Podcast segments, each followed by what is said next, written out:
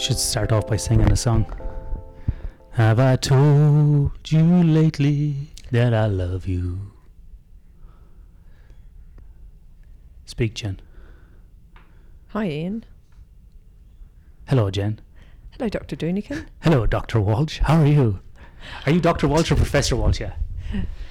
I unfortunately am not profess- professor yet. Someone hasn't put in the application for me to become professor. Who's that someone? you. Is it? No. I thought you were putting in Did you applica- become a professor, Dr. Dunican? I did, yes. Adjunct Associate Professor. You can buy titles in this life. All right, so today I'm talking to Dr. Jennifer H. Walsh. What does the H stand for? Helene. Hélène. Helene. It's E- Hélène. Hélène. It's French. French. Have you got French in your family? Hmm. Really? Yeah. Well, they're no longer in the family, but yes. Yeah. Ah, My grandmother's mother was French. ah. So what, what does that make me? An eighth French. And did they emigrate to Australia, or how did that come about? From that, from your grandmother's Uh, mother? no, she was born in Australia. Okay. So her parents emigrated to Australia. Yes. French. But she was born in Australia. Born in Fremantle. In Fremantle. Ah. I've been watching a show recently called Australia in Colour. Have you seen it? No. It's on SBS. It's very, very good. It's two seasons narrated by Hugo Weaving. It's really interesting. Um, sort of charts the history of Australia through any footage that was available, but then they've converted it into colour and then with some good narration. It's actually quite a good cadence or a beat of the show because it doesn't kind of labour on like, you know, World War Two for like an hour. It's just kind of, you know, like two to five minute clips. And it's a really nice way to see how Australian culture evolved. Um, so I think two seasons, four episodes in each season, so like eight hours in total. I think I'm on to the last episode now of season two. It's really, really good. It's worth it's worth a watch, and it, it talks about um, all the different sort of nationalities that came at different times and the sort of the differences in the the immigration policies um, in Australia. It's quite yeah, it's quite interesting. Changed my Yeah. changed my view a lot on actually culture and race things. Yeah, because quite I. I guess it would, you know, a lot of the immigration has probably aligned with different events, different world events. yeah. Or Yeah. post events, yeah, Yeah, like you know after. World War Two and things like that. So it's, it's pretty interesting to watch. But yeah, so Hmm. you're uh, you're French, so we can do this in French. We We end of episode. Thanks very much, Jen, for coming on. done. Done. But obviously, with a name like Walsh, you must have married into good Irish stock. There is some Irish as well. Yes. So that was my father's side, and um, I think his grandfather stole a loaf of bread. and got sent over here. yeah. Yeah, it's pretty interesting. A few years ago, I was back in Ireland, um, and we went to a jail in Dublin called Kilmainham Jail. And I went on that tour when I was like a kid, you know, when you're at school, but you're just too busy, you know, fucking around really, you know, on the school tour. You're not watching, You're not watching, not listening. You're just, running, ar- you're just running around.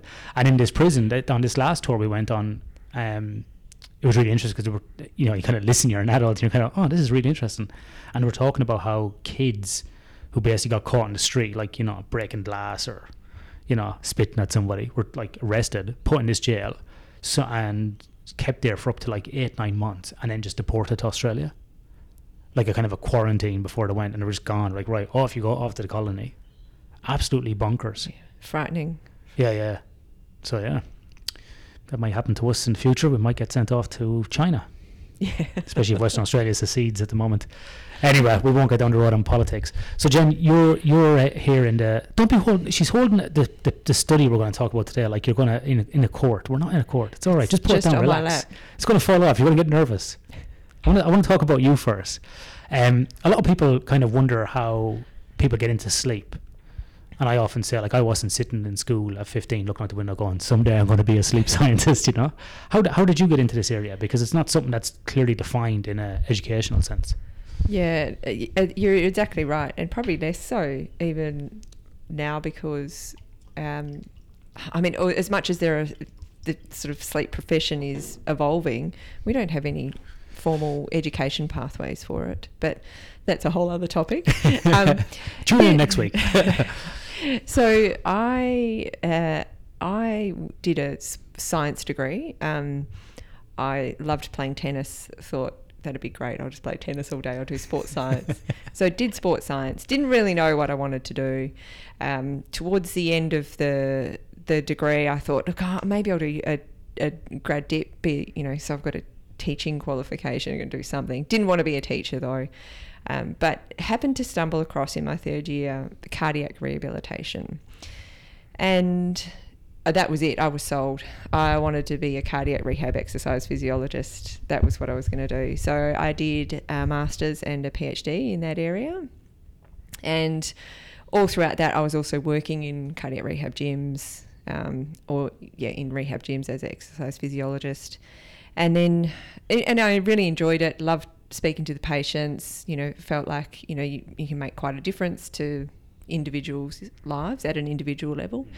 But didn't really i guess it wasn't challenging. I thought oh, i can't spend the rest of my life you know teaching someone how to stretch a calf muscle. So i wanted to do research as well.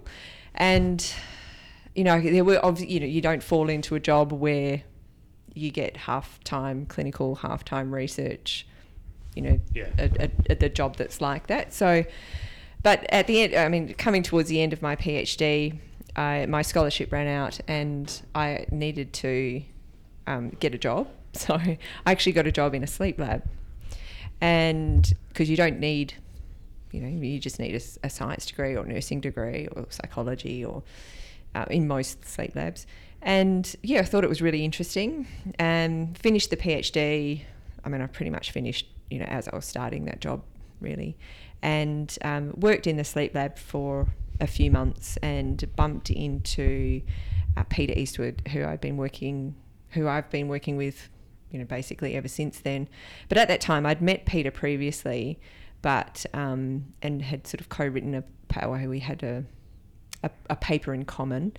Um, but yeah, had a chat to him, and he needed someone to come and do research. And so he said, "What about a postdoc in sleep?" And I thought, oh, "Why not? Like, you know, there's an overlap between cardiac uh, physiology and mm exercise physiology and cardiac health and sleep be really interesting. Um, and yeah, I mean, I sort of kept my finger in cardiac rehab for a little while, uh, but then it just became a bit a bit hard to do both. So because you know working sleep hours, doing sleep research, yeah. Um, yeah, it was a bit challenging, but oh, yeah, really interesting. You know, working in sleep, learning. I mean, I pretty much did a second PhD in in sleep. You know, had to learn a whole new area. But um, yeah, I really haven't looked back. I think it's such an interesting field. You know, so much we can learn still. So yeah, it's pretty it's pretty young, isn't it? Really, if you think about. Mm. Yeah, I think there's this. People often think that oh, well, why would you study sleep? You just like go to sleep, you know, or you just sleep, and we know it's for repair and recovery, and that's it but there's so much we still don't know. And like I often say to people, it's only the late 50s, early 60s we understood what sleep stages were, like REM and non REM. So like the 70s and 80s, we really had sleep medicine as a discipline. And since 2010, we've seen only a spike in research around athlete, athletic performance. And you put those kind of markers out, and people go, "What?" Like, yeah, like we are no, we're in the infantile stages of sleep. I think if you want to, if you were to say, like, we're like, you know, pre-adolescent we're in like 10 11 years of age of our understanding of what's going on really yeah exactly. I mean the thing is I, I think what's so great about it is that people understand you know they, they go oh of course sleep is beneficial. Yeah, of course yeah. sleep improves athletic performance. The problem is we we don't understand you know we don't have the numbers. We, we can't can't, we, we aren't able to quantify it at this point or mm. not much of it not all of it. Um, but we also don't understand why. And and that's the exciting bit is that we can we can look at these mechanisms as well. There's so much that we can learn. Yeah and there's not what uh, I, what I like about it as well is you can use nearly like an engineering method where you're kind of reducing or take it's a reductionist type approach to sleep if we deprive people of x amount of sleep if we deprive them over a period of time or one night or we manipulate the different stages of terms of restricting them then we know that certain things happen. But we're still like near it's nearly like a geological survey. We're still putting out these outer markers. Well we know if we do this this happens and if this happens over here this happens. But we still haven't really kind of colored in in those boxes and know exactly what happens. And then on top of that there's so much difference between individuals. There's so much differences between, we'll say, night to night, uh, night to night. There's so much, much differences between sort of sort of ethnic origin, uh, different ethnic groups, and then you overlay communities, social structures, uh, working schedules, age groups.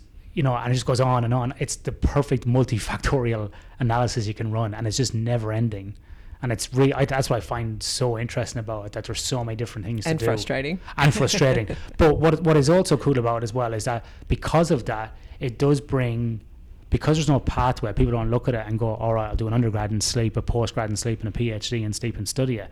What it does do is bring in a lot of different people from a lot of different angles. Which I think is positive at the moment because what's happening is you're getting lots of different ideas from like sports scientists to, you know, exercise physiologists to uh, psychology to industry people to all sorts of people coming in. So it's a real. It makes for good debate, and if you're open to good debate, it's great. If you're not, it's it's not good. Um, but if you're open to good debate and and formulate new ideas and not married to a, a hypothesis um, or an outcome, I think it's an awesome feel in that respect because we are kind of at that forefront of the sleep world. That's how I feel about it. And like you said, it's frustrating and brilliant as well at the same time. But you can't give definitive answers you Yeah. can't go yes and no and people get frustrated i think a little bit with that but i think that's most disciplines there's never a kind of a binary outcome Yeah, that's right. There is a lot of grey oh heaps a lot yeah. of life. Yeah. yeah yeah The the other good thing about the sleep field and you know all these other, um, I guess, uh, interactions with other fields, is that it's such a, it is a very um, it's a very collegial field. I think that, and maybe I think perhaps it's partly because it is so new yeah um, that science is needed, scientists are needed, um, and everyone recognises that, and everyone respects everyone else who's trying to increase our knowledge in the area. But I, th- I think that it is. I mean, I came from a cardiovascular background, and yeah, it's very collegial in comparison to some other areas of, of health, medicine. That's interesting but so on top of that and i think you're right it is collegiate in, in some aspects but do you find that recently sleep has become a bit of a buzz topic or a buzzword and now we have people going oh well if i get a few papers there in the sleep world it kind of makes me a sleep I'm person expert. yeah. or they're publishing in non-sleep related areas such as I don't know nutrition or geriatrics or whatever it might be, and then that automatically people are saying they're a sleep scientist. Yeah, that's it's it can be a bit concerning that you know people without expertise, proper expertise, and Yeah. good understanding, um, that it's it's a little bit like pseudoscience, Mm. and and people who you know are reading those articles don't know the difference. That's and, right, yeah. And so they you you're exactly right. They can believe or they're a bit misinformed that someone might be an expert when they're actually not. Yeah, I think that that's that's that's one thing that scares me. But I think not scares me, but worries me a little bit for the field itself. But I think that happens in every field. I think you're right. People people are going, oh well, that's like Yeah. yeah, that's, that's I'll just encroach over there, you know. Yeah. Some people are very good at talking the, their own skills up and elaborating Yeah, on, yeah. on what they can and can't do. So, well, on what they can do. Yeah, yeah, more so what they can do. Yeah, it's like when people talk talk about, you know, if I go and work with a business or athletes, um, I feel I feel very comfortable in that more that chronobiology space than as opposed to like sleep science or sleep medicine. But if you put me up at the local hospital here working with you guys, I would be way out of my comfort zone. There would be elements I would know obviously from the basics. But if I was running some of the trials and some of the studies you guys run in the hospital, it would be Yeah. completely on my field. And it would So be the same not- for me, yeah. you know, dealing with chronobiology. And, you know, I'd be, you know, you know the basics. Um, but, you know, I would prefer to defer to experts Yeah. in that field. And I think that's the key as well as knowing that even within the sleep world, there is multiple um, dimensions of the sleep world. Like we're just saying, the chronobiology aspect, but even the chronobiology aspect, if you want to break it down between athletes and industry, is very different. And then even between industry.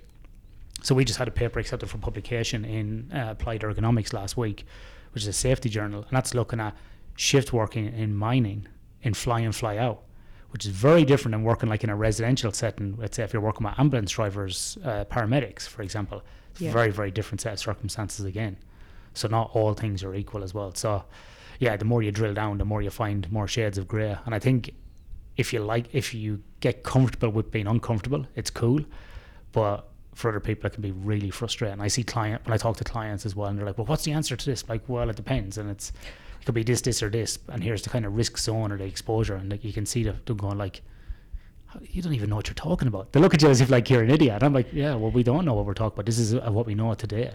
Yeah, so and I think there's more of that in the in the chronobiology field because there are so many variables, so many factors, Yeah. and I, yeah, so it's you can't there can't there hasn't been that many studies that have been able to answer all of those questions whilst controlling for all of those factors or varying you know an individual factor so i think there is far more of that in in the chrono field um, I, but i mean this is where you know we need the experts who have a good knowledge a good understanding of what there is available to be able to try and speculate Yeah, yeah. I think yeah, it's it is it is it is a bit difficult. So Jen, these days you've been um, obviously we're going to come to a very uh, interesting paper in a moment, but since you've done your postdoc and you've been working here at UWA, um, University of Western Australia.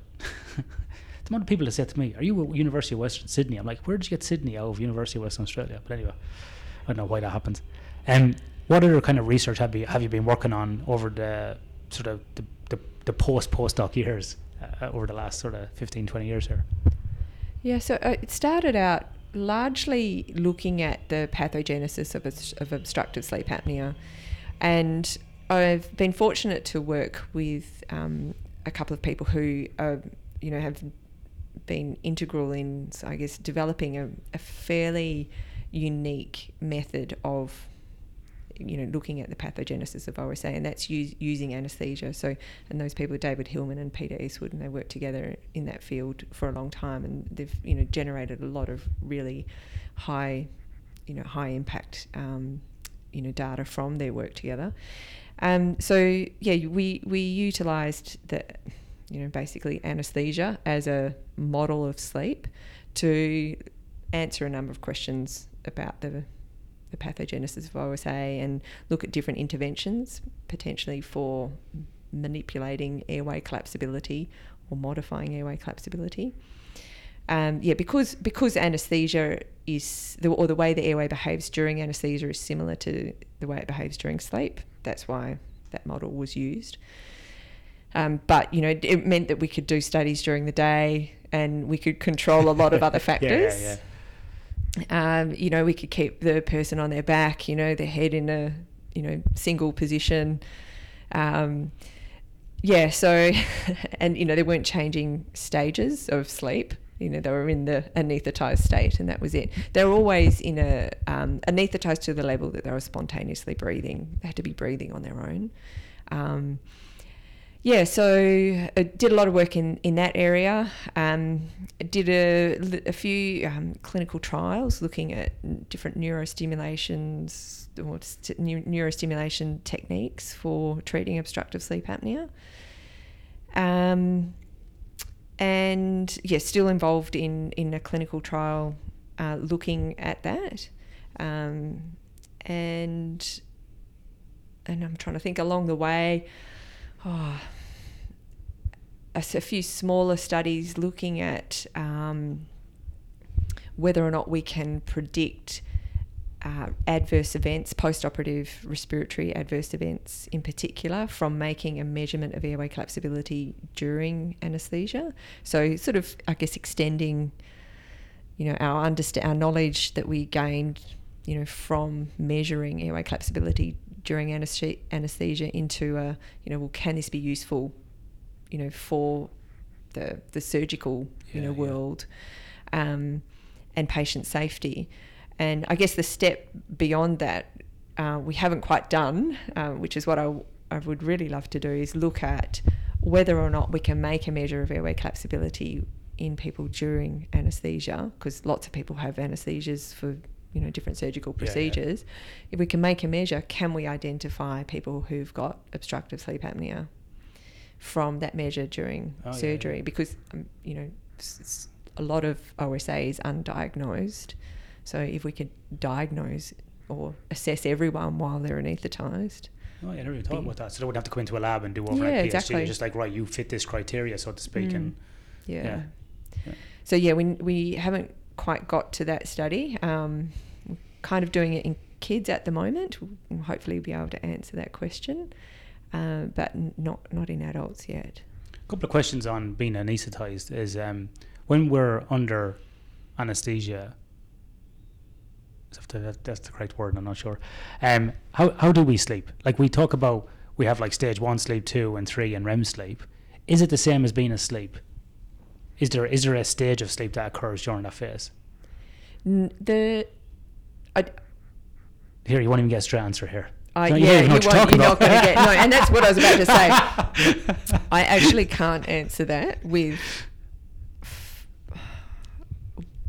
with yeah definitive certainty. Um, but what I can tell you is that the EEG looks like slow wave sleep, So stage three sleep. but it will looks like depend upon the depth of anesthesia and the type of anesthesia as well. Yeah, and the So- duration. And the, yeah, the duration. Although if they're stable, it the EEG is going to look fairly consistent. Um, I my understanding is that they don't classify people as uh, different stages or depths of anesthesia based on what the EEG looks like. Although, in saying that, it is kind of how they measure the depth of anesthesia, anesthesia if they are trying to quantify it. But I don't think there's there's names. I guess what I, is what I'm Okay, saying. there's not There's levels associated with it. yeah, that's Okay. right. There's there's sort of you know there's a number of different devices that anaesthetists will use to quantify the depth of anaesthesia, um, in based on EEG, uh, pro- predominantly. Some of them are also based on EMG, um, or EEG plus EMG. So EEG is measuring the brain waves, and EMG is measuring basically muscular Mus- activity. That's Okay. right. Yeah. So they will quantify the depth of anesthesia um, and give you a, a, basic, a numerical value. Predominantly is how they work. Yeah. Um, but then there are also uh, qualitative sedation scales where you know they'll you know range from person is awake and eyes open, responsive to to Like when you're at the dentist getting a fill-in. yeah, name, you know, touch, sound, you know, they Yeah, can yeah. respond to um, rousers to when name is called loudly, um, and then rouses to pain, um, and then, you know, unresponsive. yeah. So there's different sort of qualitative levels of measures of sedation. Yeah, interesting. And then what about a number of people talk about after uh, undergoing a surgery where they've been completely out, like for an hour, two hours, three hours, where they talk about disruption to sleep and sleep timing, sleep quality, basically lack of energy, falling asleep at weird times uh, for for days and weeks after an event. Have you looked at that? Yeah, no, I I don't. I really don't know much about that, but I would say that uh, some of it, or most of it, is probably not likely related to the anaesthesia. It's probably related to the medication that they're taking because of the reason that they had the anaesthesia. You Yeah, know, they're I- taking opioids or Yeah, I read some review papers on it last year, and I was looking at it partic- because I had a problem myself for a, for about three or four weeks, and it was exactly that. It was linked to the anesthesia, the length, the length of the operation. So the longer the operation, the more likely you would have it for more weeks. The type of uh, drug that was used, but then also your body's healing afterwards, especially if it's a major surgery, and then also opioids, painkillers, whatever you want to call them, and then you know your whole recovery schedule as well, where you're in hospital or out of hospital, where you're getting Yeah, woken up at two or three, yeah, two or three o'clock in the morning yeah. to get obs done. So, but it could take all of those factors. It was again, it was more like a, it was more like a framework they proposed from the systematic review, as opposed to like this is accountable for ten percent, this is twenty percent, or if you eliminate this, this happens. It was more like here's all the kind of inputs to sleep disturbances in the days and weeks post-operative, and you know it can be. It, but basically, it was kind of saying you know it, it kind of washes out within you know four to six weeks. So, but the th- the key I got from it was the longer you're under, the longer you have sleep disturbances afterwards, and the higher the the surgery in terms of like, I don't know, trauma. Like, as are they, are they going to cut in to remove a mole, or they're going to cut in and chop off a leg? So the more trauma associated with the surgery, if you, if you want to call it that, the longer that will be as well. So that was kind of interesting.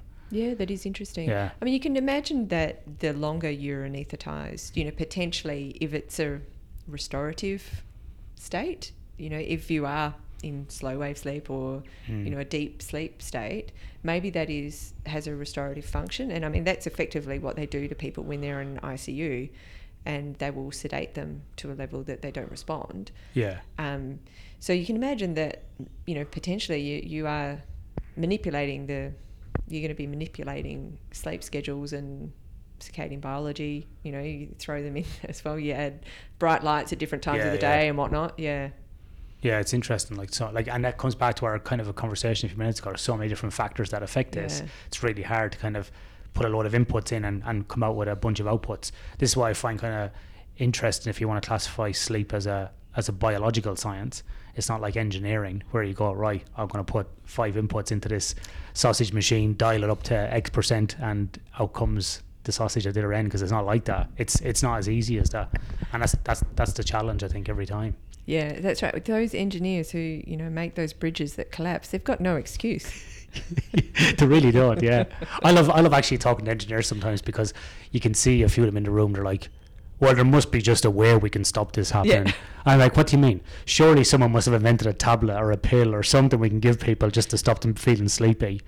You know, or surely we can just like manipulate these variables. I'm like, man, I wish we could, like, you know, but it's just, it's a real different way of thinking, you know, it's, it's quite, it's quite interesting. We're like, I don't know, I think in the biological sciences, you're constantly moving, shaping, flowing with all different things. It's it's not that easy. Yeah. Yeah. I think it's it's the sign of a accurate data set when you've got a participant that has data that goes the wrong way. yeah, yeah, which is very common in our field. Why did that person do that? I have no idea. like they got more stressed and they got more sleep. What? Just to prove that we haven't fudged the data. yeah, yeah. Why is that guy like that? What the fuck? It's always the case. Yeah. So recently, Jen, you've been getting into an area um, that's obviously been seen as a bit of taboo in our culture in the Western society. Uh, and we've heard the old catch cry over the years that drugs are bad in South Park. Uh, okay. But you've been actually looking at this um, in terms of a clinical trial. And I suppose it's worth saying that there is a big culture shift over the last 10 years around looking at drugs and research. Now, we can talk about drugs on the scale from like tobacco, caffeine, alcohol. But what we're talking about here is like things like marijuana, acid, LSD, psilocybin, DMT, ayahuasca, which has been predominantly led by, I think, the John Hopkins group in America um, and this other group, MAPS, as well in America, really sort of advocating and doing a lot of research around the positive benefits of how these things can be used for alleviating things like anxiety, depression.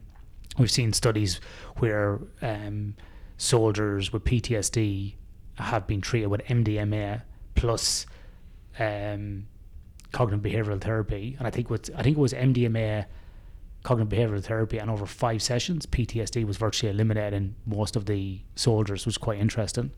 And now we see a kind of a renaissance, so to speak, or a, cultural revolution similar to the 60s, where we see lots of people now doing DMT, ayahuasca, psilocybin, all these psychedelics, looking for these mystical experiences, which could be related to um, people losing faith in God and religion. As Nietzsche said, God is dead, but maybe drugs are alive. Maybe people are going more towards them for that reason, or maybe it's from people talking about them on podcasts, or it's also the um, the emergence of a whole business in South America around this. Like a lot of people go just to South America to have these experiences, these retreats set up that you can go to, you know, five star retreats to get off your head and do DMT.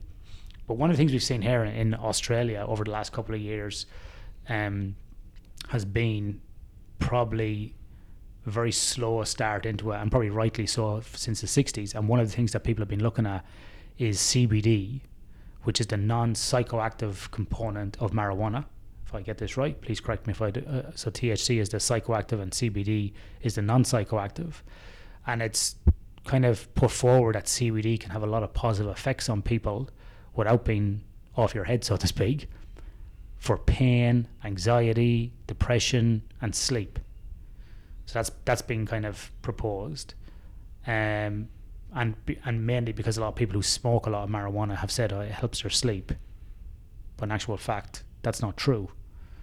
So you've kind of got into this research and you've done this massive clinical trial, um, that's been published in what was it the Journal Uh, of uh, Sleep. sleep in the, in the Journal of Sleep. Yeah, so it's a very it is a top sleep journal as it suggests. So probably where where would be a good place to start on this paper, Jen? Yeah, so it's, um, I, I, I look, I agree, you know, with everything you said. There's definitely an increase in the um, interest in using these different drugs um, for treating different ailments. Um, in Australia, cannabis was legalized for medicinal use. I think from memory, it's 2017. Don't quote me on that. Um, That was It might have been medicinal use with 26 doctor's prescription. yeah, it might have been 2016. Yeah, with a doctor's Yeah, prescription. Yeah, not legalized for just to go in and buy Yeah. whatever you like, like in Denver, in Colorado. yeah, yeah. It's not like yes, that. no, Yeah. it's not like that. You need a doctor's prescription, and it's actually Schedule Eight, so it's considered the same level uh, as an opioid.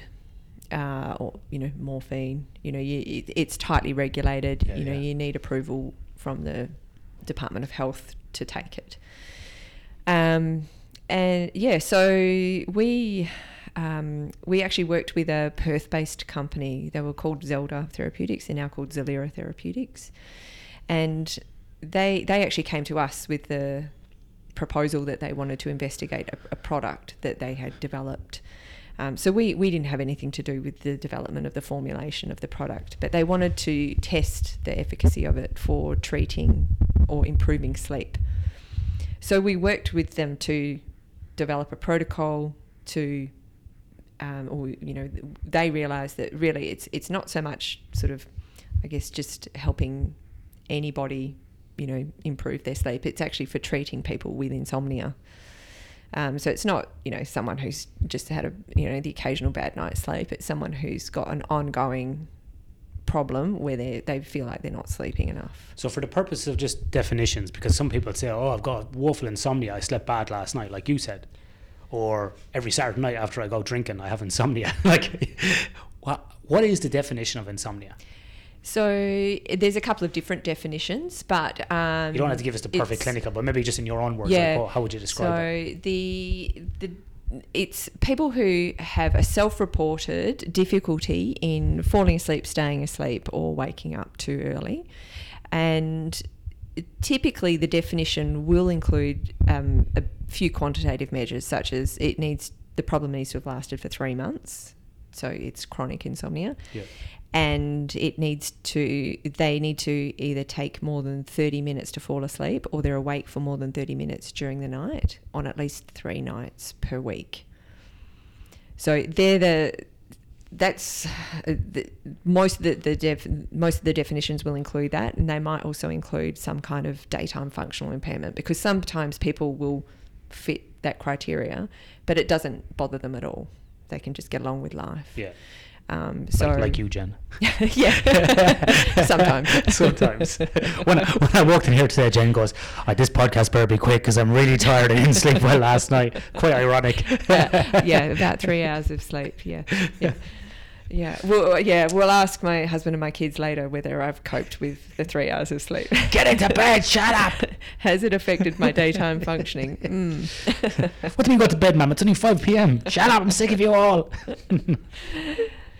Um, yeah, so the Z- Z- Zelira were keen. They they had um, come up with a formulation, which is uh, uh, TH contains THC and it's 20 milligrams per mil of THC, two milligrams per mil of CBN, and one milligram per mil of CBD. What's CBN?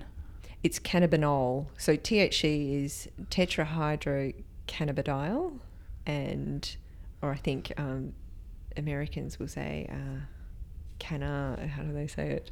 Um, Who cares what Americans say? yeah, the way they say cannabis, it's different. Cannabinoid. or- Cannabinoid. or- so you got CBN, Cannabinoid, CB, cannabinoid, that's what cannabinoid, saying. C- CBD, CBN, and THC. yeah, That's what's in it. Yeah, yeah. Okay. So the CBN and the CBD are both considered to be the non-psychoactive Yeah. components, and it's thought that um, but, and, and THC is psycho, you know, has the psychoactive element. Obviously, it's dose dependent, Yeah. and you know, as we've talked about, there's lots of intra, intra or inter individual variability in you know how people will respond. Hmm. Um, but yeah, with the CBN and the CBD, it's thought potentially to balance out or remove some of that psychoactive element of the THC. And obviously, you know, it, it, it- I think people might be a bit confused and they might think, oh, well, the THC, it's psychoactive, you know, that's going to keep people awake and make them want to party or, you know, eat for eat all night or Yeah, yeah. but um, you know that's why the CBN and the, and the CBD are in there So that's yeah, they, they developed this formulation, and, and we helped them with the protocol, and then and then carried out this the study. So So this was all put into like what, like a tablet form? it was in an oil. An oil. Um, yeah. So So it was consumed orally. Yes, it was consumed orally. So people uh, would have either half a mil or a full mil of oil, and it would be they would sort of, you know, it was in a syringe, so they they were packaged. It was packaged individual in individual syringes. Yeah, yeah. And they'd have to squirt it under their tongue and just leave it there for about a minute, about an hour before they were gonna they wanted to go to sleep. And so with the level of THC that's in this, is there any potential that somebody could be feeling, you know, a bit, ooh, Yeah, everybody's talking about me, a bit paranoid or a bit, a bit high, so to speak. Yeah, look, there is, um, and that's something that we were cautious of uh, initially. Um, that so we we had people come in and they did a sense what we called a sensitivity test Okay. to see whether they were going to react. So There's there's a bong. Hit that four times. Here's a bag of popcorn. Oh yeah, he had four hits and he had the full bag of popcorn. Very sensitive. so no one, interestingly, no one reported getting the munchies. So Really?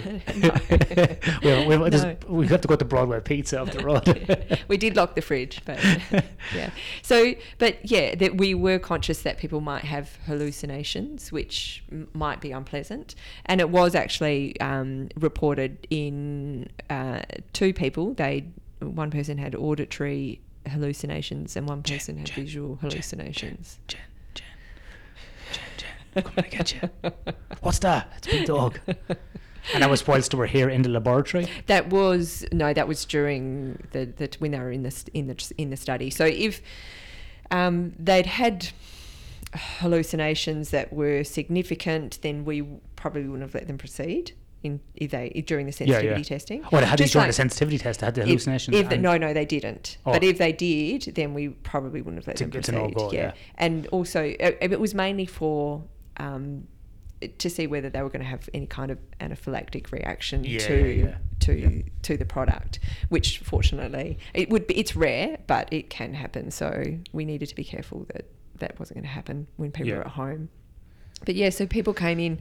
Um, we we screened a lot a lot of people. It was I mean we were looking for people with insomnia, and it's a chronic problem. I'm 15 percent of the population have chronic insomnia. It's a, it's a big problem, and the current options for treating insomnia are pretty limited.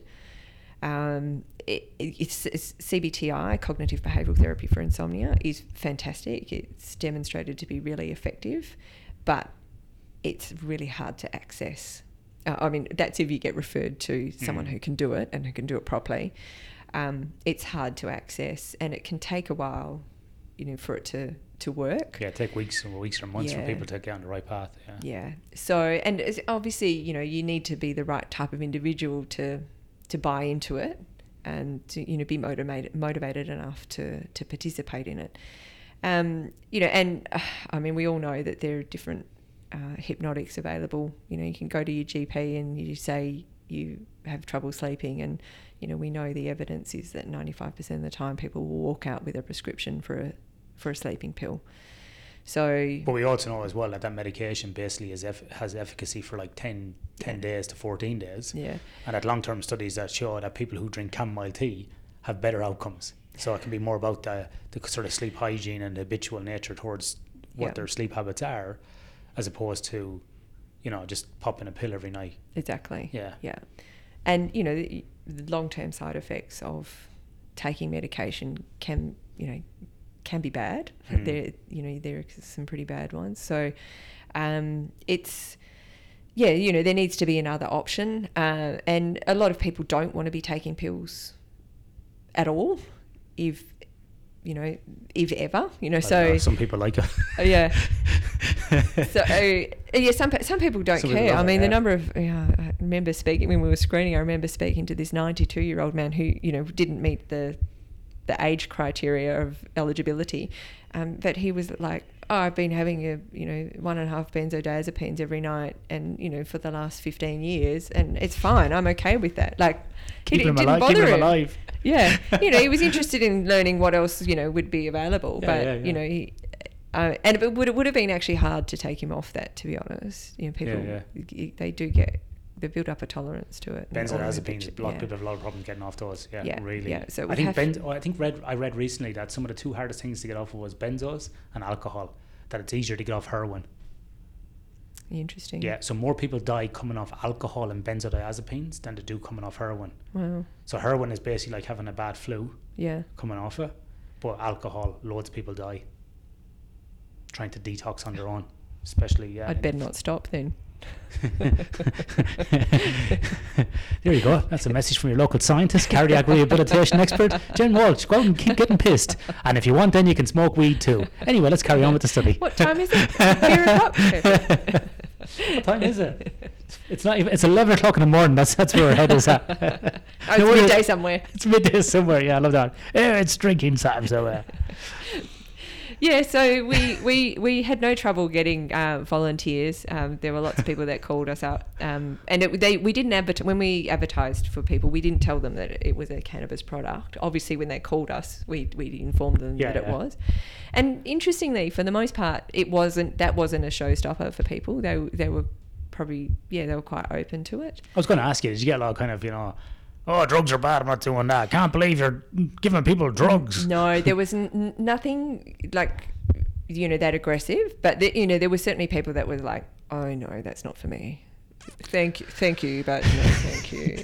there were also people that you know they couldn't have it because they were an emergency physician and Yeah, they yeah. needed to be on call, and they when they wake up they need to be. Well, that was a you know- question I actually have for you today was about like because you have shown, and we're jumping ahead to the results here. You have shown basically in this study that this does help with uh, insomnia, which we'll talk Yeah. about in a moment.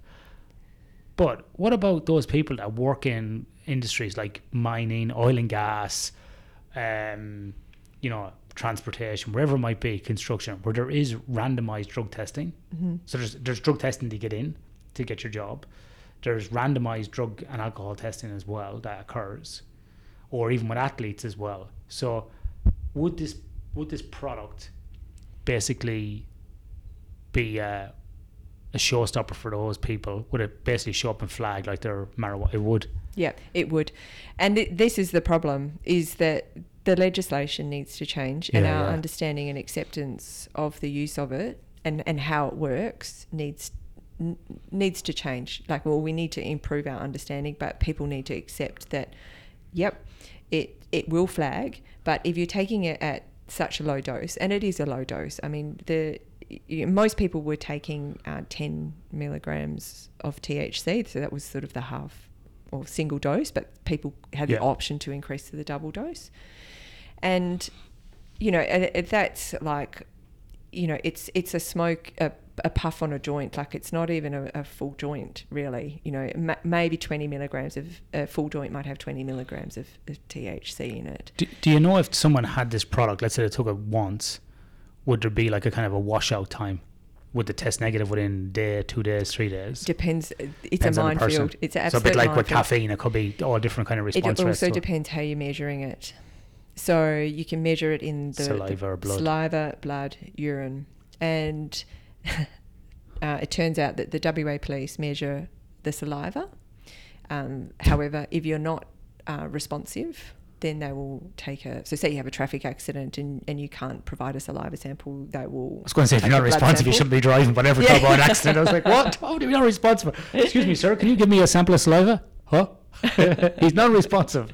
It's actually a crash. Okay. yeah, if they're in a, an accident, then you know they might do a blood sample, um, but they don't do urine tests, um, and uh, yeah, so and and all of them uh, are measured uh, depending upon how you've taken it. So, have you smoked it? Have you vaped it? Have you uh, consumed it in a brownie? Have you consumed it in an oil? Um, they all will metabolize differently. They will all be detected differently. You know, so apparently the um, or the data indicates that if you smoke cannabis, it's more likely to stay in the saliva than if you take it orally, for example. Um, so you know it depends, but yeah, Yeah, look, yeah. the the bottom line is, I mean, if we're doing urine drug screens, because most worksite and sports, you know, random drug tests would be urine. Um, if to, going to saliva now, a lot of them, Jen. Have they? Yeah, a lot of them have gone to saliva. Yeah, because it's quicker, it's easier, it's less invasive, um, and particularly because of the time, like a lot of people get stage fright, men and women, but like, you know, Yeah. trying to, you know, people. Yeah. people can't piss on demand. Yeah, yeah. I can, but other people can't. And Yeah. I've seen people sit Oh, there. dehydrated. You- people sit there, especially when I walked up in the Pilbara region, where it's very hot. I seen I've seen people sit there for three hours, and I'm like, oh my god, like I can just piss on demand, but these guys, you know, I think that's from being in the military. You're just like, yeah, whatever. I don't care if I'm naked or whatever's going. on. I'm just a, a meat a meat vehicle walking around. But other people are, and then on top of that, other people have sat there for six seven hours, not being able to do it in front of anybody else. Yeah. So it's quite it is quite invasive and quite. I don't know, em- embarrassing. I think for some people, and it's not. It's not a nice process. Yeah. So that's why a lot of them have gone to the saliva, and they can just do more people, get more data, and then if people flag as potentially, I don't think it's a positive or a, um, a negative. It's more like a negative or a not negative, and then from that, then it leads to a urine or a blood test further on to to show To quantify yeah, to it. quantify what is. I think that's Yeah, similar to what the or- police are doing. yeah, or, or validate it with a, a more sensitive qualitative analysis. yeah, yeah, yeah. But yeah, I and the other thing is, I'm I'm not sure. I, I I'm pretty certain that if they're doing a urine test, and um, you know, anecdotally, I hear that they're you know testing people out to you know they 30 days. You know, they might be able to measure. You know, detect cannabis. They're not detecting THC at that time point. It- they wouldn't be able. yeah. The THC would have gone what Before would- the CBD. it's the metabolites of the THC. Metabolites, They okay. don't. They wouldn't be looking for CBD. Okay, it's the metabolites of the THC It's the metabolites of the. THC. Yeah, yeah. Yeah. Okay. So and and that can take a long time. So that's what ta comes out to a month, you know, or, or Yeah. more if you're if you're a chronic user. So obviously we're not going to change legislation in this conversation, but I am interested in terms of impairment. So That's the That's thing. that's, what I'm interested in. So- how how long would people be impaired? Uh, yeah, great question. How long is a piece of string? Six Um, inches. um, See, I have one in my pocket. I was thinking about doing that because people always go, "How long's a piece of string?" And I was thinking, I'm going to carry on a piece of string that's exactly six inches and put on go six inches, and then see what people say. um, yeah, so uh, I think most studies, it depends how you're measuring impairment as well, but most studies that you know are available at the moment suggest that um, impairment will be up to perhaps about six hours, six to ten hours after having you might be impaired for that amount of time. From this product, No, the, Not this from- product hasn't been the product we use Okay. hasn't been tested, but just from smoking cannabis or vaping it. it's an interesting question, So isn't it? Around because we we allow in our culture for people when you look at the the history of caffeine, right? Originally used by the Egyptians, and the, and the reason I'm using caffeine and alcohol here is because it's widely consumed and legalized, and people are like, "Oh, it's cool, it's it's legal," but it's still a drug. Caffeine, one of the oldest one, used by the Egyptians originally, and then in the in the in the workplace, we have a coffee break mid morning, you know, to basically provide that caffeine here. Jen's laughing because she just drank some Pepsi. I've got a friend when he drinks Pepsi Max, he goes off the planet. Like he just goes crazy. It's it's like he's doing cocaine. Um, and so basically getting that caffeine hit mid morning to then, you know, for people to be more productive. So we are we are using caffeine in our society for this, you know, effect. And we've seen it in some of the work that we've done with athletes around caffeine for that ergogenic effect, the timing of it and so on, and differences of it. Um, we see people even using it recreationally, like a social activity. Let's catch up for a coffee. The same with alcohol. Some people go on a Friday night and go, I'm just going out to get fucking blitzed because I've had a terrible week and I just want to get numb. And then we see people go, let's have a beer and have a chat. And we see it all being used in all these different ways. But marijuana is basically, I feel like an old man saying marijuana. Um, marijuana basically has been outlawed or prohibited for many years. And then we never seem to have the conversation about the impairment part of it. It's all about, oh, dr- drugs are bad. And, you know, if someone smokes pot, then, like, you know, their life falls apart. I'm sure we all know plenty of people who drink a lot of alcohol and their lives have fallen apart. And then people go, oh yeah, but from a daytime function perspective, you see people from a safety perspective, if they're if they've been smoking weed the next day, they're not all there. I see people that drink every night that are still not there. Yeah. Long term alcohol use to me is more is probably more dangerous than someone Yeah, smoking weed from my ob- from my own observation of people. Yeah. Lo- uh, people alcoholics daytime functioning is just I, I, crazy. I'm pretty sure alcohol is the the most dangerous drug. What is it that it causes the most harm worldwide? You know Yeah. that, I, and pro- probably largely because it's very accessible and it's and it's it's illegal. Um, and not just harm to people individually in terms of like cirrhosis of the liver and all these things. It's all the social domestic problems as well. Domestic violence stuff, yeah. breakups, Yeah. uh, knock-on effects to families, Yeah. people losing their jobs, spiraling down like from from like middle class right down to like. So it's not just you know performance at work or driving performance yeah. in car accidents and whatnot. You're exactly right. It's got it's got f- far more broad-reaching you know implications.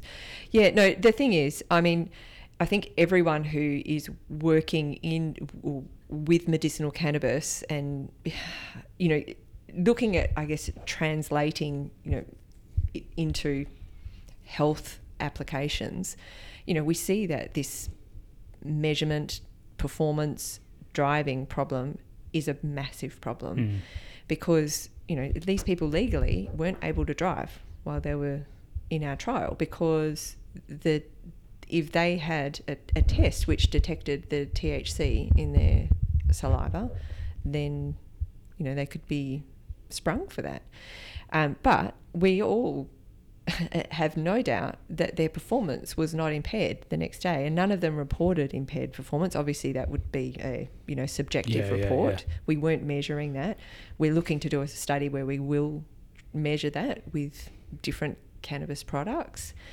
Um, but yeah, I mean, there is the issue that I, that if people did wake up during the night and they needed to drive, would they be able to?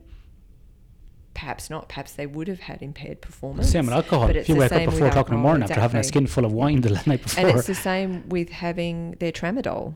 If Yeah, yeah, they've yeah. got pain, Yeah. to having an opioid, you know, their their Yeah. performance is impaired. It's it's we just have the problem that driving with any THC or going to work with any THC in your system is l- illegal. Mm. Um, it's a, so it's a carryover from the fact that it was outlawed, and unfortunately our road traffic laws haven't caught up. But I mean, I would argue that the people in our trial with insomnia who had uh, significant um, daytime functioning, you know, or poor functioning because of their insomnia, if they're getting a better night's sleep, then their performance the next day is Yeah, going to yeah, be better. yeah. It's going exactly, to be improved. So it's actually it overall. If we look at overall performance, it's going to be improved. Exactly. Yeah. Yeah. So Jen, when you brought these people in, how many people did you have in the study? There was 24 who started. Yeah. 24 that started the study, and you brought them in here to the lab doing PSG, which is like the gold standard. You can't get any better than that. Yeah. And then you administered, you obviously asked them, you looked at case history, insomnia questions, you determined whether they had real insomnia and quantified a baseline. Yeah. Then what happened? Did you give it to them over like one night, two nights, three nights? How did that work? Yeah, so we we took people. Our primary outcome measure was well, there was two. There was safety of taking the, the product, and the second one was uh, the insomnia severity index. So that is a a recognised um, global scale of insomnia symptoms, or, Yep. and it's it's a subjective scale. Um, so most people would think, well, why would you use a subjective measure as your primary outcome measure? Insomnia is a subjective disorder. So, you, you know, if I measure you, measure your sleep in the lab and see that you only sleep for four hours a night, or it takes you three hours, you know, it takes you an hour to fall asleep, or maybe you fall asleep quite quickly, but you're awake for an hour during the night, Yeah. you would meet the definition of, you know, that quantitative definition that I was telling you about before. But I can't tell you that you've got insomnia. It needs to be you saying, it's, my sleep is a problem. So, and the insomnia severity index basically is, you know, a subjective measure that- of yeah, how se- severe their insomnia symptoms are. So, yeah, we, we brought people in. They, um, we, we obviously measured their insomnia severity index um, as well as a, a few other measures of quality of life and, and um, anxiety and depression and things like that. And then um, they we did a they went away for a couple of weeks. Um, they wore a, a actigraph, so uh, and it was a it was it was actigraphy and it was the actigraph brand Brand, yeah. and uh, they so it measured their, their sleep at home and they also had a sleep diary so we had a subjective measure of sleep for, for two weeks and then we had the two week measure of sleep with the actigraph, and then we had the, on the 14th night they came in and they had a PSG here, and so we measured their sleep.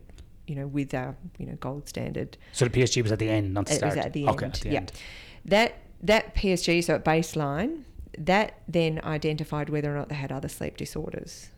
So we could have done one at the start, uh, but that would have meant another PSG, and you know they're not easy to do and they're not cheap to do. Yeah, so yeah. we just did the one, um, and that from that we identified. I think I think we started with something like thirty-seven people who, you know, sort of did that base started the baseline phase, and twelve people were picked up to have another sleep disorder. So they were excluded then. They were excluded. Yeah. Yeah.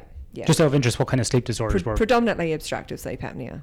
Okay. Yeah, we had a couple with uh, restless, oh, uh, sorry, periodic leg movement, limb movement, and yeah, Okay. yeah, and then uh, then they so uh, they did that two weeks. The the morning after that first PSG, that's when they did their sensitivity test. So we gave them a little bit of the active medication mixed with the placebo as well. So there was a placebo. This was a double blind, randomized placebo controlled crossover. So they didn't know what they were taking. So they didn't know what they were And taking. you didn't know what they were taking. We had no idea. So the, they all packaged the same way and they were just coded differently. And the product itself, the placebo, was manufactured from the same cannabis plant which the the active product was manufactured, but it had the cannabinoids removed. So it it was made to look, smell, and taste Feel, yeah, the, the same, same yeah. as the active product. So if I'm getting this right, just so I know it's clear in my head, they did the self-reported stuff, the diary, the actigraphy, then came in and did the PSG. So that was the baseline. Yep. And then they came in and did the PSG. And then after the PSG, then you started administering. Well, they had the sensitivity just to see if they were going to react. And then they went away for a week. Yeah. They had a washout because they'd had a little bit of the active product. Okay. So we wanted them to have a washout. And then they came, we, we gave them the, the actigraphy and the diary and everything again for another two weeks. And, uh, and then they were also taking, at that time, they were randomized to, you know, which, Whichever which one. treatment. But this all happened post PSG. That happened post PSG. And then on the 14th night of of that phase, they then had another PSG. And then they had another week washout, and then they were swapped over, crossed over Oh, to the yeah, yeah. opposite arm, and then had a, did two weeks again, and had another Jesus, PSG. so there really were three long. PSGs, yeah. So it was six weeks of, you know, it, it, That's a of lot of data. monitoring. Yeah, That's a a lot lot of data. data. That Yeah, is a lot lot. data. Yeah. yeah. Um, and yeah, obviously, you know, on the 14th night, they had uh, simultaneous sleep diary, actigraphy, and, and PSG. Wow. Yeah. Did you do the ISI at, any, at all those time And the points as ISI well? was done at all those time points. That's, Exactly. a, that's So, a lot of data. Yeah. Now, people, So- people might think, oh, 24 people for like six weeks, not that much. But in the sleep world, that is a lot of people for that type of study Yeah. using PSG three times. Generally, in those studies, you get PSG for one night and like 10 people. And that's a study of itself and can be published in Sleep. Yeah. But you had 24 people as your final data set, six weeks of actigraphy measures, and there's about eight measures that comes out of those actigraphs from sleep duration to how much time you woke up, which is all an objective measure, which then can be correlated against the ISI. So even if they said, "Oh, I'm a really bad sleeper," you can verify that or prove or disprove it with that stuff in the field or in the lab as well. Like it's that's that's such a lot of Yeah. There's a, very expensive as well. yeah. it's a lot of money, a lot of time. It's a lot of time. Yeah. Yeah. yeah. Well, we had one person withdraw. So there's it was only 23. Oh, 23 then, okay. Yeah. um, but yeah, no, it is. It's a lot of data, um, and yeah, it, and as you say, like you know, with the PSG, it's it's really, you know, it is gold standard. Now, PSG is not actually the best way For insomnia. to Yeah. measure sleep in people with insomnia Yeah. because it is as, as much as we you know we recognize that it's the gold standard measure of sleep um, insomnia research and insom- a lot of insomnia research will include PSG um, particularly pharmaceutical trials um, it's not the best way because it's a single night it's in a lab you're connected to wires and you, you're Mm. doing all this in someone who reports that they don't sleep well the other thing interestingly with insomnia is that people can have this paradoxical good sleep when they go and sleep in a different environment so they might actually sleep well in a lab despite having all the Yeah, yeah, wires yeah. on but you know there's no way of knowing you know Yeah. who's who's sleeping you know whether they're sleeping better or not i mean though you know we we sort of it took a little bit of a a straw poll, you know, from people asking them how did you sleep, but um, yeah, and some people did say, "Oh, gee, I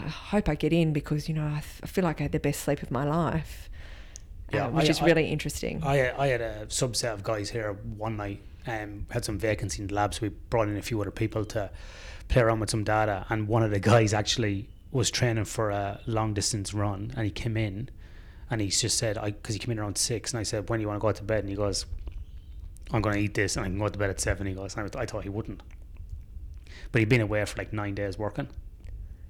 Wired him up. He got into bed. He slept for 10 and a half hours. He didn't move all night. Like he just basically was just like zonked. It was probably a bad night to do the PSG, and he was going, man, that's probably the best sleep I had in about two or three weeks. So exactly that because he'd been away Yeah. in a fly in fly out environment, working long days, being kind of stressed. So now he was home for I think seven days, and he was like just out for the count. It was like that big reset for him. well, if he was sleep deprived, he would have been more likely to have OSA. So Yeah, so he- it's he- a good way to. He, to did, he didn't have anything, but he had a lot Yeah. of REM at the start of the night, which obviously showed he Mhm. was, you Yeah. know, being sleep deprived or having that REM Yeah. rebound, you know. yeah. So with this, um, so with, so at the double crossover. So obviously you're saying they had it like the the CBD infused product, THC product for a couple of weeks, then had the washout and went over to their arm. Didn't know which they were on. Um. So overall, after you collected all that data, what was the what was the main kind of finding summarized from in the in the paper? So the main finding was the ISI. So as you know, that was our primary outcome measure of effectiveness, I guess. Um, uh, it, it improved in people when they were taking the the Zelira medication. Um, In everybody or just for the whole group? the, on average for the whole group. So it wasn't everybody. Wasn't everybody? No. Yeah. And with the ISI, I think the scale is up to 21, is it? It is, yeah. So on average, how many points did it go down, or percentage wise did it reduce for so people? it didn't. We were looking to see a. There's different sort of um, uh, values that are considered clinically significant. Yeah. We we used the value of six, and it didn't quite meet that. It was five point eight. That it reduced on average five point eight uh, relative to um, placebo and baseline. So it went down by 5.8. Yeah, That's a big jump. it is big. That's a Yeah. massive jump. Yeah. Yeah. That's that's a really big jump. And what about sleep duration for those people? Did that increase as well?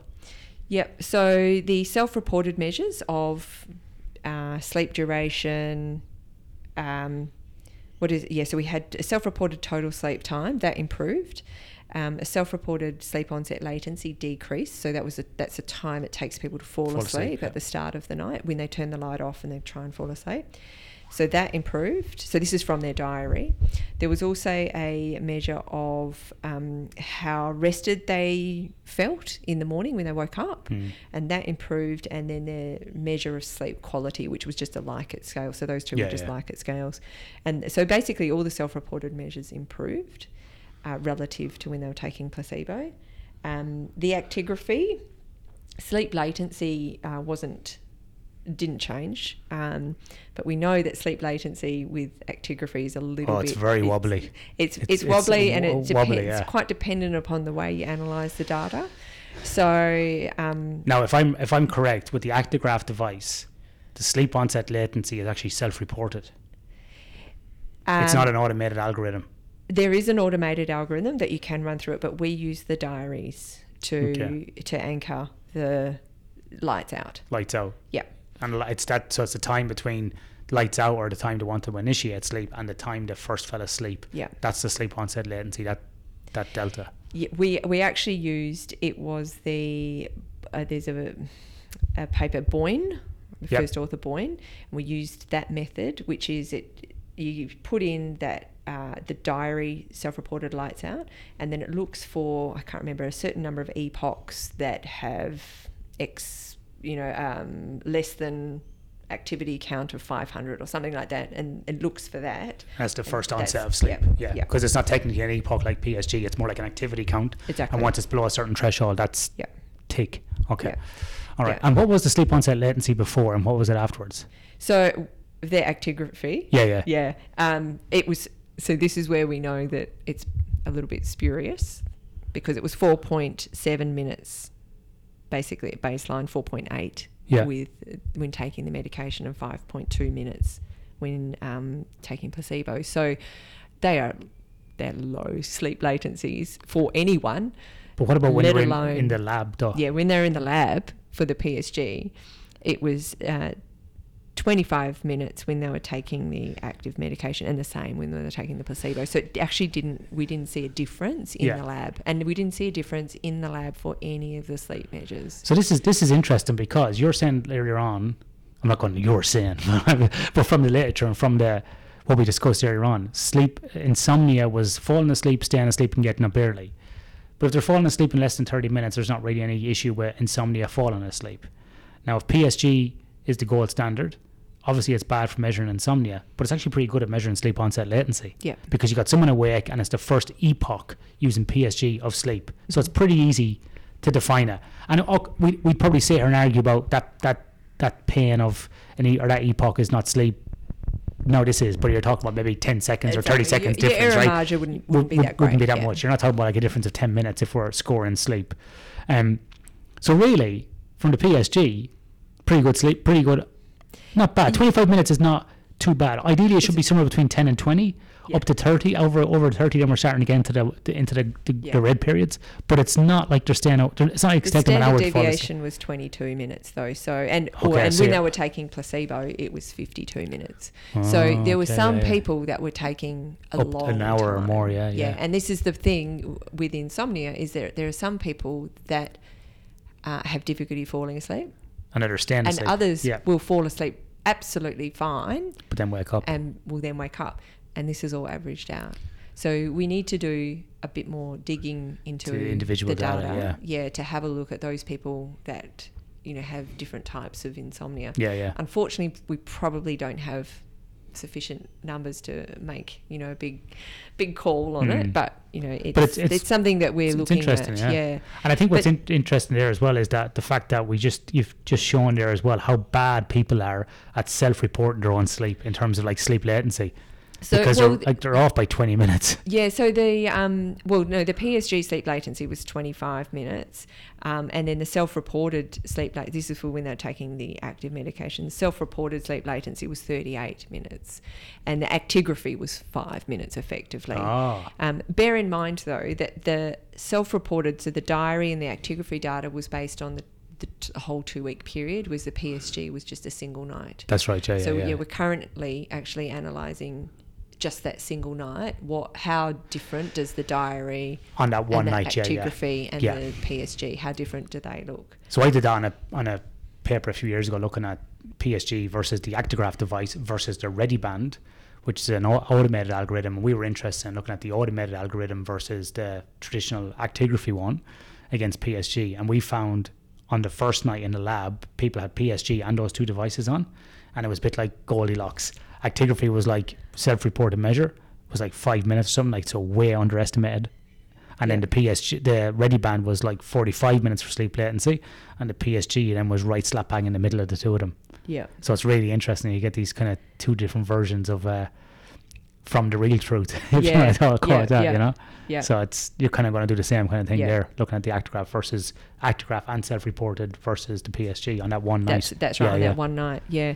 The other the other thing that we did find was that the um, so obviously the self-reported measures over the, the whole two week period indicated that the that, that people were sleeping better with the active medication, but um, the actigraphy data also, other than the sleep latency, so their their WASO, so the time they spend awake during the night, was was lower. Their total sleep time was higher, and their sleep efficiency was greater when they were taking the active medication. So, as much as our PSG data didn't demonstrate a difference when they were taking the active medication over that single night, the the two weeks that they spent at the whole two week period with you know the Mm. objective measure those objective measures of sleep that we've got from the actigraphy indicate that there was an improvement in sleep when they were taking the medication. So combined with the subjective measures, Yeah, you yeah. know those objective measures, you know it's pretty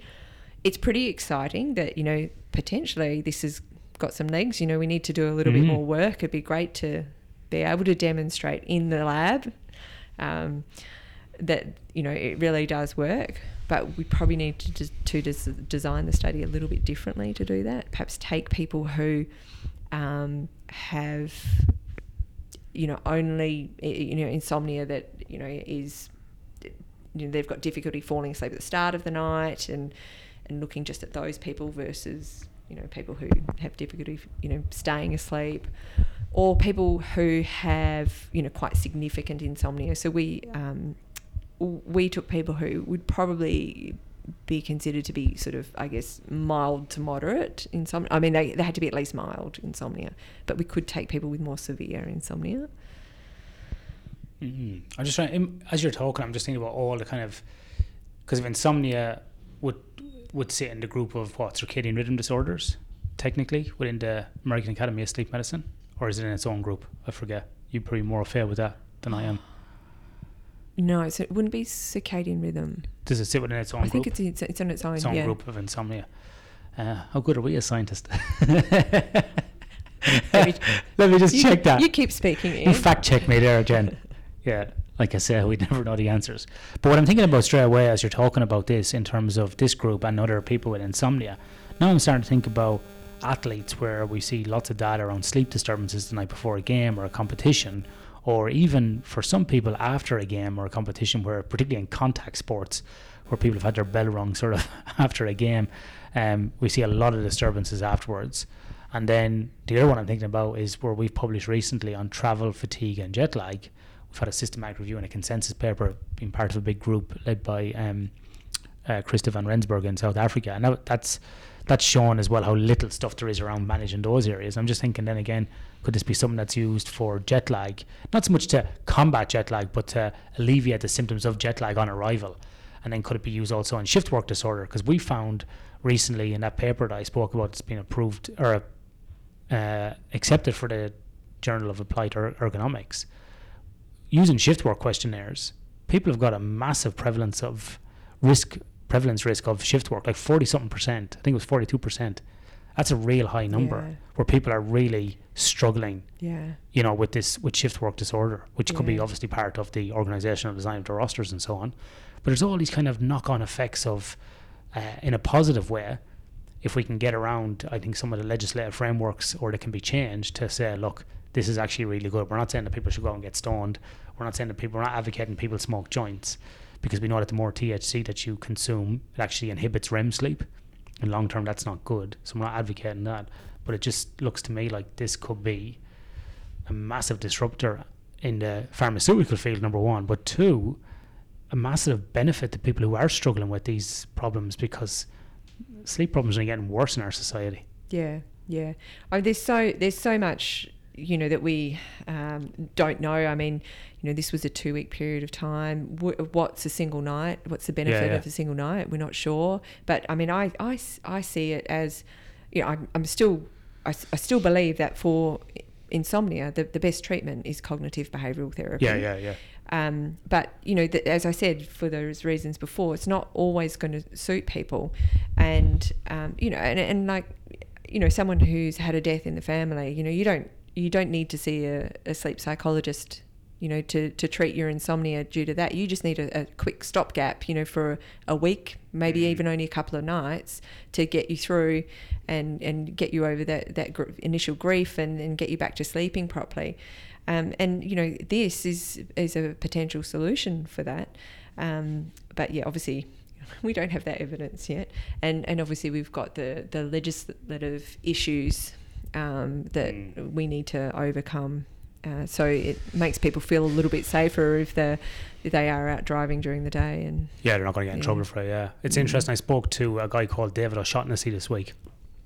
Although he's Irish name, he is Australian, and was like, "Oh, I think my name is Irish." I'm like, "Yeah, no shit." and David is an anthropologist. Uh, very interesting character. He spoke recently at ECU on a Sunday afternoon talking about some of his PhD research. David did an undergraduate degree in computer science, postgrad in psychology, and a PhD in anthropology and now doing a postdoc with Berkeley in the US, but based here in Australia because of the COVID situation. But a lot of his PhD research was in South America, working with um, local communities in Bolivia and I think in Peru, and basically looking at the impact of things like ayahuasca and DMT.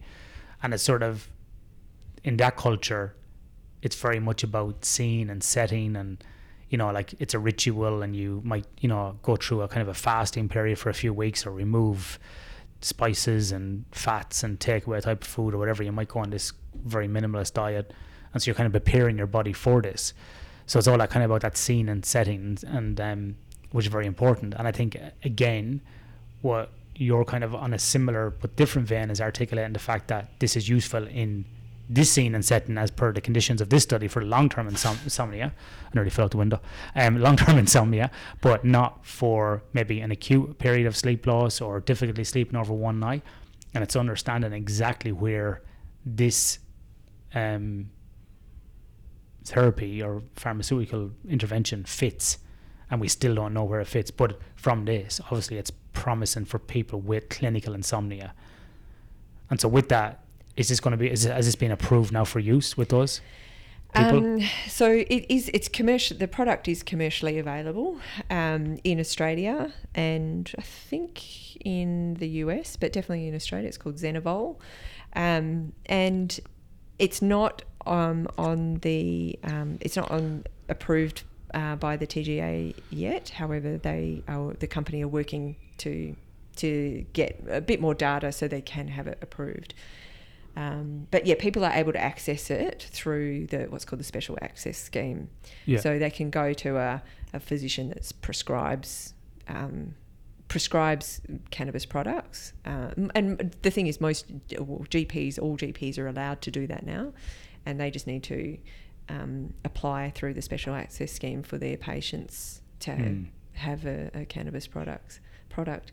Yeah, I mean, look, I, I was speaking to someone last night whose son has autism, and you know, quite um, he's quite low functioning, uh, but you know, it's has significant impacts on on his son's sleep, but also his and his wife's sleep. Um, you know, he's saying that his son would regularly go to bed, go to sleep at four, five, six in the morning, and that's Oh. a that's a, a nightly a nightly occurrence. And you know, we know that, and you know, he's not alone. A lot of people with autism, you know, have sleep disturbances, have insomnia. Um, you know, that's another application where, you know, a product potentially like this, maybe with or without THC, you know, there might be other cannabinoids, other formulations that might be beneficial. Um, it could could could help improve sleep. You know, there's What what what's interesting about this though as well is I think as much as the uh, research advances, the education has to be a step ahead, because when you discuss this in a logical aspect, in a logical manner with people, what's really interesting you talk about all the benefits of CBD, all they're thinking is you're telling people to smoke dope, right? That's what they that's what they hear, and you have to explain the difference between CBD and THC. And then when you talk about the research that's coming out or showing like what what I was saying earlier about PTSD, if you look at the spectrum of drugs, you know, um, all the way along from like let's say marijuana right through to snorting coke, right, or injecting heroin, it's kind of a spectrum and they're all different. And as Michael Pollan says, um, there's some there's some drugs he said that dissolve your ego, uh, like taking DMT, and others then are ego enhancing, like snorting coke, right? um, I know lots of people that snort coke. Let's start a business. I got this great idea, Jen. We're never going to lose. Let's do this. um, but my point was basically about when you talk about, especially with kids, about how it'll stop seizures and so on. All right, so you just want kids to be going around stoned out of their brains. Yeah. It's like whoa, whoa, back up. Yeah. Some people, when you speak to them, actually think that people are giving kids bongs at nighttime. You're like, what the fuck are you talking about? Who said anything about a bong? You jump from zero to a hundred.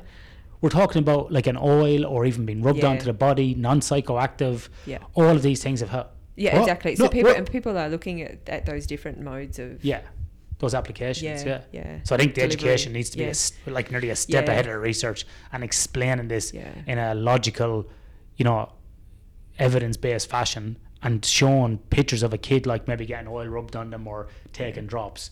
You know, because I'd nearly, if I was going to be educating people in this, I'd say, and I'm not an educator in this area, I'd have a picture of a 14 year old smoking a bong, and then I'd have, that's what you think, but this is in reality what's Yeah. happening onto the other side. Yeah, that's why. Yeah, I mean, we the languaging is is got to be right. Yeah. This is a, the we talk about this as a medication. It's Yeah. a medication. It's not a recreational drug. It's been used for medical purposes. Yeah. It's a pharmaceutical product. It's and it is. It's important. It's not marijuana. It's not a way of getting off your head. No, Yeah. no. I mean, and the thing is, it's at the moment it's very expensive. it's not a cheap way. There's a How, lot. how- much, is- how much is it? There's a lot of cheaper ways to get off your head. I actually don't know how expensive this product is, but I mean, just in general. Can you send me some um, tablets? just in general, uh, um, you know, it- the different there's oh there's a bunch of them available on the in the market on the market in Australia. Um, I would say uh, probably upwards of thirty products, thirty different products, and they're oh, I don't know, it, it'd be in the order of probably three hundred dollars a month for most people to treat whatever condition it is. But I mean, I know people that um, have said, um, oh, I'd easily pay that because I'd be paying that on alcohol to get to sleep every night. I was going to say that's a that's a, that's a, a decent night anyway. So Yeah. Yeah. Yeah. So it, for for a lot of people, they're prepared to pay that. It's it's you know they see it as an investment in their health, and they get Mm. you know a, a positive a positive benefit from it, and their and you know their whole life just shifts. yeah, yeah, Actually, I spoke to someone the other day who'd had insomnia for three nights. A you know a young school mum, and she said. Oh my God! I've had the worst three nights sleep ever. I don't know how people do this all the time. I Mm. couldn't, couldn't imagine. I can't, I can't function. You know, and this is it. People, people are like that all the time. You know what I've discovered because I moved into a new house last year. Now that it's spring in this new house, and my I've got these beautiful trees around my house, and a lovely willow tree on my verge. Oh, you have to rake up leaves. Oh fuck! The rake up leaves, the bane of my exist- existence. Because we had that willow tree, tiny little leaves, all over the new lawn that we put down a few months ago. Oh, you need the special vacuum. I got it. I got it. I got. I went out and got a uh, Ryobi sort of uh, blower vac that sucks and blows. And my wife goes, "Why'd you buy that?" I said, "You come out here and fucking rake up the leaves every week because I'm done with it." The big ones off the magnolia tree are fine. You can just pick them up with your hand or rake them up. Them little willow leaves, the, or uh, no rake will get them. Nothing will get them. It is a pain in the ass. That is that is the biggest bane of my existence at the moment. How privileged am I? I'm battling with a willow tree, but this willow tree might get burnt down, Jen. Because I tell you why. The last three nights, the birds are going crazy. Even now, we can hear them outside here. The birds have been going crazy. Obviously, it's spring, and they're chirping like crazy in the morning. But there's one bird that's chirping all through the night. 3 a.m. Chirp, chirp, chirp, chirp, chirp, chirp, chirp, chirp. Chirp, chirp, chirp, chirp, chirp, chirp. 3 a.m. It was giving birth. all birth. the way through, giving birth. I, I, I got up to the night and I was like, my wife was away, and I just shouted out the window, I'm going to burn down that tree. like a lunatic shouting out the window. I couldn't believe it. Had to put in the earplug. So And what time did the police arrive? that's another story, actually. I'll tell you about that off camera. But, but he's basically, this bird has been chirping from half seven in the evening all the way right through to the next morning. And then when all the rest of the birds get at half five, they all join in with him. So he's no, like, he's he- gone to sleep. No, he's like he's like the meth head up all night, He's got a- shouting in the tree. So he's got a circadian rhythm I, issue. I imagine they all fly over them and go, "What the fuck were you shouting about last night? We told you. That's why we went to the other tree. You're over here shouting like a lunatic. Get out of here!" and it's been three nights now in a row. So I'm I'm at the edge of my like, yeah. I drove out to the swim pool this morning at half five, and I was like, "That tree's coming down if you keep this up." Sorry, no caffeine. None of my caffeine for you. Know?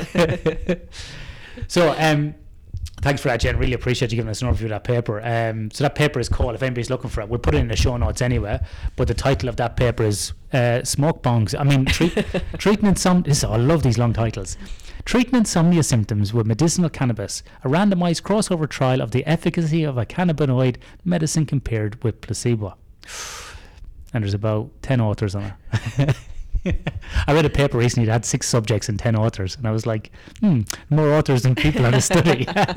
Get them publications up by the end of the year. All right, so we'll put the um, we'll put the uh, link to that in the in the show notes. Uh, so Jen, what's on the cards for you guys here at the UWA Centre for Sleep Science? What's coming up? How can people follow your work? Any courses they can do? Can they avail of um, any of your educational material? Are you available to come in and talk about drugs? What's going on? Yeah, so we are um, we're working on another trial looking at uh, the effects of a, a different cannabis product and another drug on obstructive sleep apnea. So that's ongoing. That's quite hopefully quite interesting. So we're in the midst of that. Uh, so we can talk about that at another session um, down the track. Um, but yeah, in terms of other work that we do here, so we do teach in uh, sleep science. So we have a couple of courses in sleep science and dental sleep medicine. And hopefully, with yourself, when you get around to it, we'll uh, have something in sleep and performance as well. Uh, our courses will, uh, we aim to have them available within the next month. Um, and uh, you can pop that the, the website link on your page when and and it, at the moment it's it's not active but it will be uh, as soon as the courses are But available. these are these are 100% online, so people They're can avail these courses, anywhere around the world. Yeah, yeah yeah. So yeah they give people a um i mean it- it's they're they're really aimed at people who I mean, anyone really with an interest in learning more about Yeah. sleep. Um but you know, people who might want to go into the sleep field either doing research you know they might want want to diversify from their existing research or they might want to work in a sleep lab um, that you get a really solid background in in sleep education with with those courses, and and obviously the dental course is for dentists who want to treat people with uh, obstructive sleep apnea, so they they can learn more about um, the dental side as well as the sleep side. And yeah, I mean, Yeah. yeah, we also yeah we do community um, community talks as well. So Yeah. you know just uh, give people do a lot of uh, talks to different work sites and Yep. yeah doing doing one to a school in a couple of weeks so lots of things like that excellent. yeah Yeah, that's good. And I would say as well, like uh, for anybody, even if you are working in more applied sleep settings, this is actually a really good course. I did this course back in 2014 with um, with Jen, Kat, and Peter Eastwood at the time, and I think James Slater were, were all teaching on it. It was very good. It was very applied. So that was like 50% online and 50% face to face. And I kind of bitched and moaned a little bit about oh, why do I have to do this? I'm more like an applied person. But actually, it was a really good grounding in what happens from a sleep science perspective, but also what happens in laboratories and more of a clinical setting. And it's been really helpful for me from an industry point of view or athletes when I'm referring people back to physicians or because I can speak that same language. And I also understand then if I'm doing PSGs in the field with people, like a level two PSG, understanding that data. So having undergone that as a graduate certificate course at UWA, um, initially I was quite reluctant, but I'm so glad now that I did it because it gave me such a good cornerstone to, to launch other work off. So, um, and then obviously we published that paper on sleep disorders in athletes. So yeah even if you think your career is more applied, um, I wouldn't discount it. I would look at it because it's it's such a good kind of, you know, uh, arrow in your quiver. Like it's, it's it's it was really good for me to do. I, I really am glad I did it. So, yeah. So if you're looking at it, anybody out there on the fence, I'd urge you if you have an interest to definitely enroll and do it. It's really good. Excellent. All right, Jen, I'll let you go and get some more Pepsi Max. Um, until the next time. Thanks very much. thanks ian